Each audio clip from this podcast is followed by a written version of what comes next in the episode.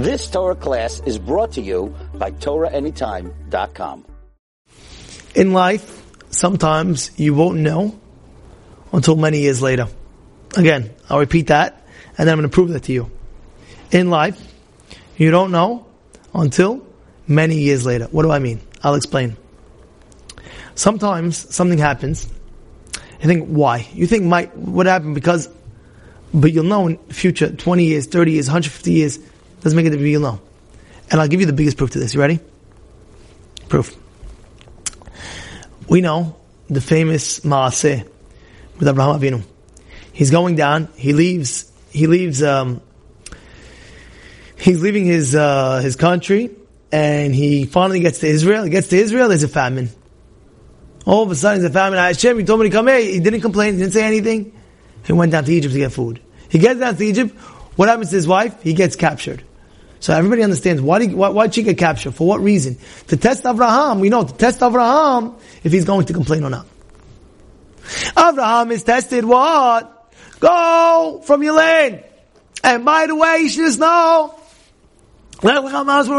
Eh, eh, eh, right? Go to the land that I'll show you. Finally goes, famine, his wife gets captured. There's all the tests from Abraham to see if he's going to complain, yes or no. And Baruch Hashem, he passes it. He doesn't complain, says everything is good.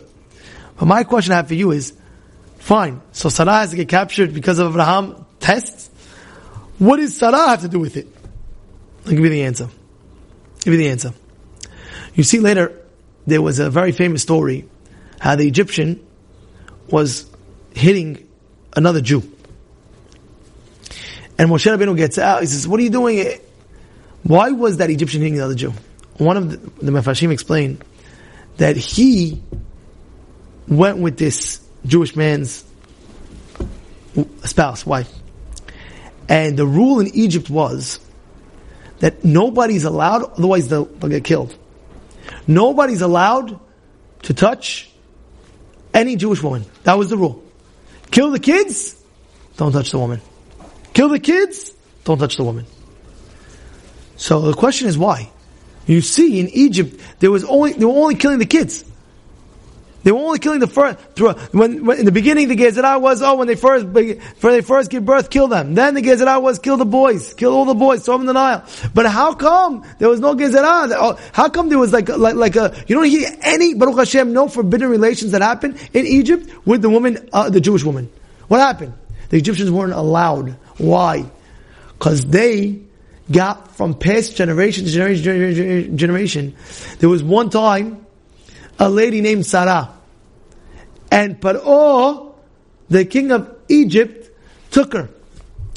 And when the king of Egypt took her, he was every single time he would try to touch her, he would get slapped and hit, and the whole family of Paro, oh, the whole, the whole, yeah, anybody wanted to touch Sarah, got whacked, got punished. And therefore, later on, in generations to come, the story was passed down from generation to generation to generation to generation, that this is the story that Abu Paro tried, and he would always get punished from a malach, from a this, from a that. Don't touch the Jewish woman, because you will get punished. And the rule stayed as a rule, even many years later, even at the time when the Jewish people were actually in Egypt now, under slavery, that story stuck. So therefore, what do you see? Sarah at that time doesn't know why she's being taken. Doesn't know. But really deep, deep down, it was what? To save the Jewish people many years later. You've just experienced another Torah class brought to you by TorahAnytime.com.